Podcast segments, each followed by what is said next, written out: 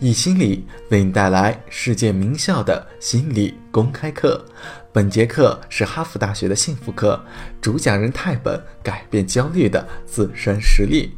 这门幸福课是哈佛大学最受欢迎的课程，百分之二十三的哈佛大学学生认为这门课程改变了他们的一生。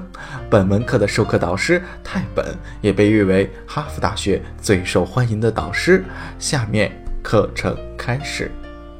心理学的情感、认知、行为三点要素是相互关联的。事实上，如果我们真的想有所改变，必须将这三点紧密地结合起来。为什么？因为习惯就像是洪水一样，如果我们只是开一个凹角或者是一条小缝，是不足以养成一个新习惯的，因为洪水会将它冲走。我们需要的是结合三个要素，将这些变化融入到我们的生活当中，它们是内部相连的。举一个例子，例如那些自尊心很弱的人，在认知层面上，他们的自尊很低，他们会瞧不起自己，自我评价很低。当你瞧不起自己时，你就会变得内向，就会感觉没自信，更别说是动力了，也因此会产生不良的影响。进而产生不好的情感，然后就很有可能会变得碌碌无为，也就是说，在行动层面上的不足。通过自我认知理论，这种行为进而影响到我对自己碌碌无为的认知，我处理不好事情，我逃避事情，这样又会进一步使自尊降低，进而使自我的评价更低，就会导致更低落的情感。进而形成一个向下的螺旋，直到在某些情况下，我们开始自暴自弃了。现在想想那些自尊心强的人，他们很自信，我相信自己，我认为我能够做好，那样会导致高水平的激励。我们讲过关于信仰的模型，通过自我实现的预言，能够提高个人动机以及导致强烈的情感。我充满动力。反过来就会有更多的行动，因为我做的更多，相对应的我就把自己置于更高的水平线上，那时候我对自己的积极评价就会更多，然后进而产生更加积极的情绪，最终呈现出一个上升的螺旋。举个例子，例如一个有社交恐惧症的人，一个害怕社交、不擅长与人交际的人。我们来理清一下如何对这种情况进行治疗。第一种疗法是情绪治疗，其中一个方面是药物治疗，直接可以影响到我们的情绪；另一种方面就是冥想，同样也能够影响我们的情绪。有些人比较适合第一种，有些人比较适合第二种，这取决于他的状况是多么的极端。另一种疗法是行为。通过所谓的认知行为疗法来进行，逐步将自己曝光在产生恐惧的刺激物前。首先，先走出家门，先通过想象来曝光，之后再付诸实践。因为我们的大脑分不清楚想象和现实的差异，逐渐就会走出更远，直到我可以走进一个商场，而且没有一年前那种焦虑。这就是行为疗法很有效的曝光方法。最后，在治疗过程中还可以介入认知，来处理不理智的想法。之前说过了，认知疗法的三要素：我有将事情的影响过度放大吗？我有轻视了自己的一些才能吗？比如小瞧自己在与人相处方面的成功。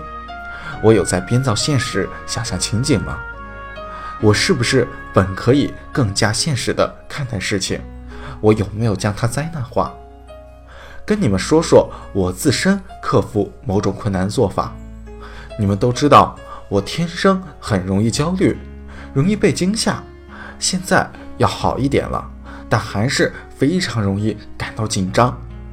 以前在参加壁球比赛的时候，我就很紧张，在重要比赛时呼吸特别的困难。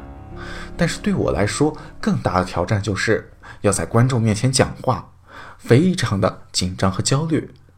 我决定要克服这种心理。我面临的最大困难不是其他，就是焦虑。那我现在怎么做的呢？我们先从认知说起。我分析了我日记中自我描述的情况，看一下我有没有存在三种不理智的认知想法，有没有将事情扩大化、缩小化，或者是编造场景将事情灾难化。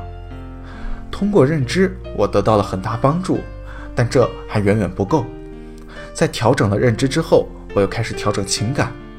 这个影响是通过身体锻炼来实现的，就包括今天早晨我也在坚持跑步。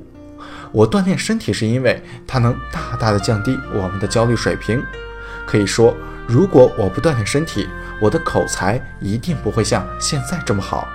甚至是一旦我没有时间锻炼，我就能明显感觉到，我觉得更紧张、更焦虑。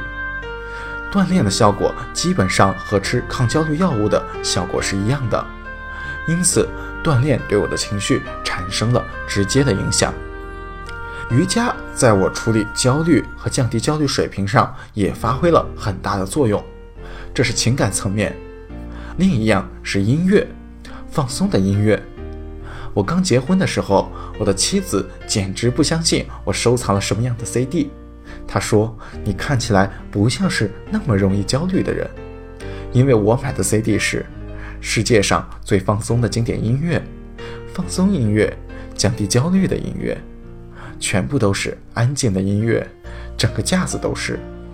但是他们确实对我有帮助，让我得到放松。最后是行为，通过曝光来治疗恐惧。先是做演讲，因为我想当老师。”我先给壁球队演讲，给我的家人演讲，反正是在那些让我感觉安心的地方，给任何愿意听的人演讲。从开始的少数人，慢慢增加听众数量，通过想象来曝光。再强调一次，那种想象，久而久之会让人变得更加的自信。另一样对我极具意义的事情是，作为大学生，在课堂上公开发言。我一直都不敢公开发言。当我决定那样做时，我感觉到所有人都能够听到我的心跳。然而，渐渐的，我慢慢的越来越敢于发言。通过自我认知理论，情况变得越来越好。这些事情是我一直在坚持做的。我还在坚持做瑜伽，定期的做运动。我还在继续进行认知行为的治疗。我一直有写日记。主要内容和上述三件事情有关，我还会听听音乐，非常的有用。改变是不容易的，非常困难，需要很多的时间。然而呢，并不代表这个过程是没有乐趣的，并不是说改变了就会快乐，这个过程本身就非常值得。有时很困难，但是是非常值得的。旅程本身就跟目的地。一样的重要。本段课程到此结束，下节课我们将谈一下如何应对压力。谢谢你，祝你幸福快乐。